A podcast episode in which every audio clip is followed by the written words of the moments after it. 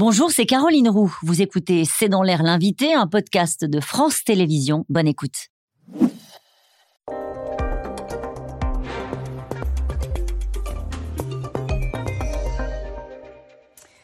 Bonsoir à toutes et à tous, bienvenue dans C'est dans l'air. Mon invité aujourd'hui est une habituée euh, de C'est dans l'air, Anne-Claude Crémieux. Merci d'être avec moi ce soir. Vous êtes infectiologue, professeur en maladies infectieuses à l'hôpital Saint-Louis et membre de l'Académie de médecine. Je vous reçois aujourd'hui euh, car la nouvelle campagne de vaccination contre le Covid a été euh, avancée, a été un peu précipitée. Elle était prévue initialement le 17 octobre. Il y avait urgence?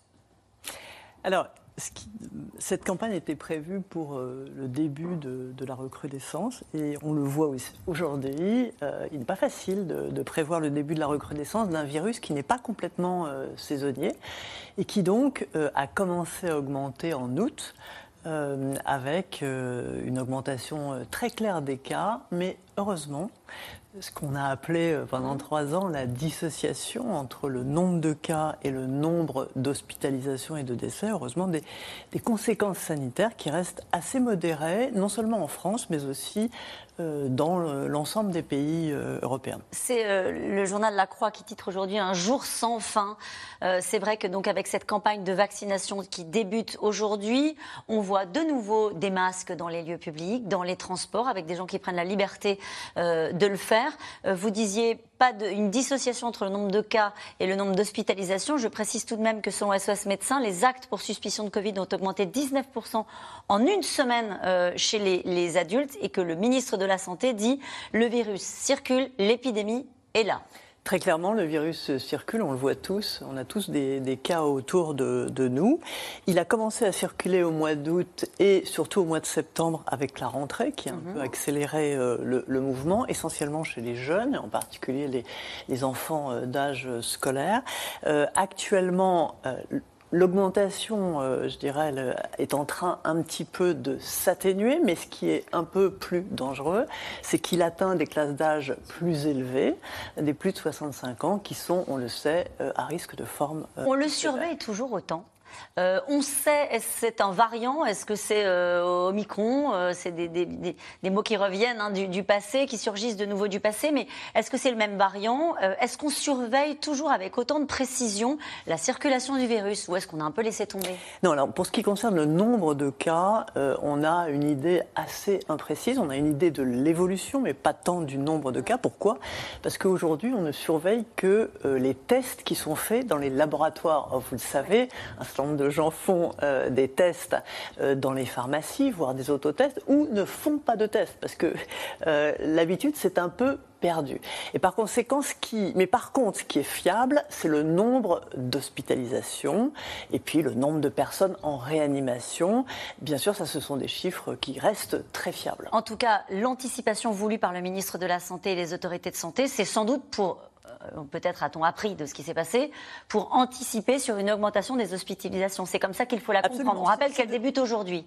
C'est de dire, comme d'ailleurs c'était prévu par la Haute Autorité de Santé, euh, il faut intervenir au début euh, de la recrudescence. En ce qui concerne le variant, on a des données encore, je dirais, très précises. Et ce qui est vraiment intéressant, c'est que on est dans une phase qui est très différente des trois premières années de l'épidémie où, rappelez-vous, on avait à chaque fois un nouveau variant préoccupant tous les trois ou quatre mois, qui était à l'origine d'une vraie vague. Aujourd'hui, ça fait deux ans que nous sommes sur la famille Omicron et un an que nous sommes sur, dans la famille Omicron, les variants XBB. Qu'est-ce que ça veut dire? Ça veut dire que l'évolution du virus a tendance à ralentir avec l'augmentation de la protection de la population. Et ça, c'est une. Le, donc, on est sur ce, cette famille euh, XBB. Et ça, je dirais, c'est une bonne nouvelle parce que le vaccin, le nouveau vaccin qui est disponible à partir d'aujourd'hui, a été euh, fabriqué avec le XBB 1.5. Il est donc parfaitement euh, adapté euh, aux, souches circulantes. Il est toujours le même, euh, c'est-à-dire ce sont toujours les mêmes symptômes? Alors les symptômes sont en gros, c'est un peu la même chose, c'est-à-dire qu'il peut y avoir des, petites variations, mais globalement, ça va de la, de la, de la rhinite à de la fièvre 24-48 heures. L'asthénie hein, est, importante. Parfois des troubles digestifs. Globalement, depuis qu'on a Omicron, ça n'a pas beaucoup euh, euh, varié. Alors, la question que tout le monde se pose en vous regardant ce soir, c'est qui doit à partir d'aujourd'hui, euh, se faire vacciner Est-ce que tous les gens qui ont un parcours vaccinal normal doivent le faire? Euh, Quels sont les conseils que vous donnez, Anne-Claude Crémieux? Je crois qu'il faut être extrêmement clair sur euh, l'objectif du vaccin. Mhm. Vous savez que Initialement, le vaccin permettait d'interrompre la transmission. Aujourd'hui, on a un vaccin qui a une efficacité et qui est imparfaite sur la transmission et qui est transitoire, quelques semaines.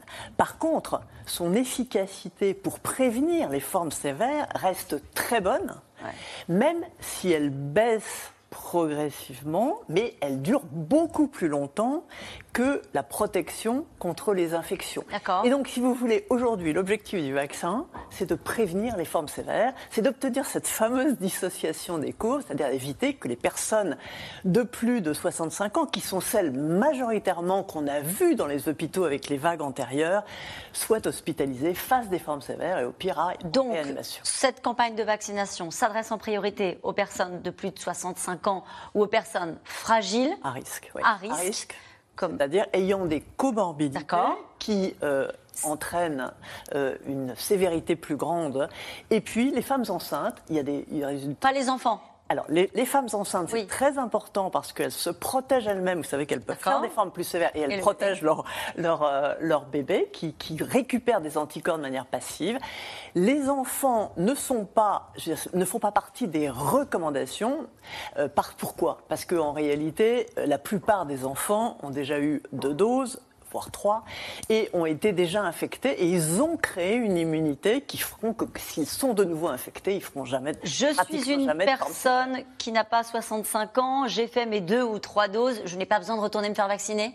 Alors normalement, vous avez fait plus de deux ou trois doses, euh, et euh, je dirais le cas c'est vous avez 40 ans, vous avez fait trois doses, parce que rappelez-vous, tout le monde était censé avoir fait trois doses, et vous avez fait une ou deux infections dont la dernière finalement date de, plus de six mois. oui, de plus de six mois. On peut considérer que votre immunité est de bonne qualité et que par ailleurs vous ne faites pas partie de cette frange de la population qui risque de faire des formes sévères. Donc vous pouvez vous vacciner, ça augmentera votre protection encore une fois. Comme on le fait pour la grippe, au fond. Vous pouvez absolument. Exactement. Exactement. En France, c'est finalement un protocole qui n'est pas loin de celui, d'ailleurs, qui est euh, même presque proche de celui de la grippe. Est-ce qu'on peut faire les deux vaccins ensemble? Absolument. Le vaccin contre la grippe et le vaccin contre le Covid Absolument. Alors, donc maintenant, je fais partie de la haute autorité de santé. C'est un dossier qu'on a regardé de très près. Euh, on peut tout à fait euh, faire les deux vaccins. les effets indésirables sont tout à fait similaires et l'efficacité vaccinale est similaire. Simplement, on le fait dans deux bras euh, différents. Et si par hasard vous ne le faites pas en même temps, c'est-à-dire vous faites euh, maintenant le vaccin euh, Covid, n'oubliez pas, n'oubliez pas, parce que c'est pareil, ce sont les personnes à risque de faire le vaccin grippe. Il n'y a pas de délai à respecter.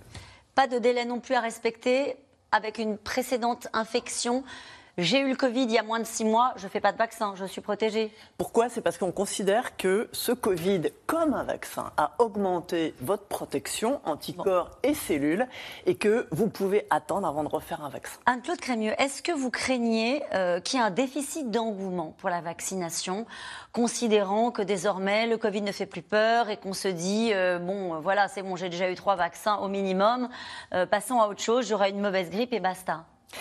Alors c'est vrai qu'on a été assez déçus par les campagnes euh, vaccinales de l'année dernière. Moi, j'engage vraiment les personnes de plus de 65 ans, les personnes à risque, à se faire revacciner parce que, je l'ai dit, l'immunité contre les formes sévères commence à baisser euh, euh, après trois mois et finalement, plus le temps passe et plus vous êtes susceptible de vous retrouver à l'hôpital en cas d'infection, ce qui est complètement, je dirais, absurde alors parce que nous avons le vaccin qui vous permet d'éviter d'aller à l'hôpital. Ce sera quel vaccin Puisqu'on était devenu spécialiste en vaccins. Est-ce que ce sont toujours les mêmes? À ce jour, nous avons, donc la France a euh, des vaccins Pfizer, donc adaptés, donc monovalents, c'est-à-dire qui sont vraiment dirigés contre ces sous-variants XBB. Euh, et euh, le vaccin Moderna devrait être disponible plus tard, ainsi qu'un autre vaccin, Novavax, qui n'est pas RN messager, mais protégé. Et on aura le nombre de doses suffisantes. Ça, là-dessus, il n'y a pas de risque. Nous avons le, nombre de doses. Juste, c'est une information qui est liée avec ce qu'on vient de se dire, puisque le prix Nobel de médecine a été euh, décerné à la hongroise Katalin euh, Kariko euh, et à l'américain mm. Drew Weissman, évidemment pour leurs travaux sur l'ARN messager. C'est parfaitement dire, mérité. ces vaccins ARN messagers, dont il, faut se rappeler la rapidité de conception et de production, nous ont sauvés.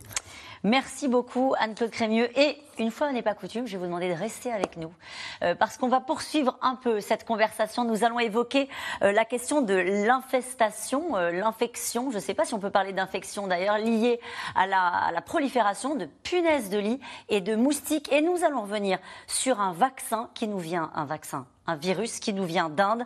le taux de létalité se situe entre 40 et 75% Il s'appelle le Nipah. À tout de suite, venez avec moi.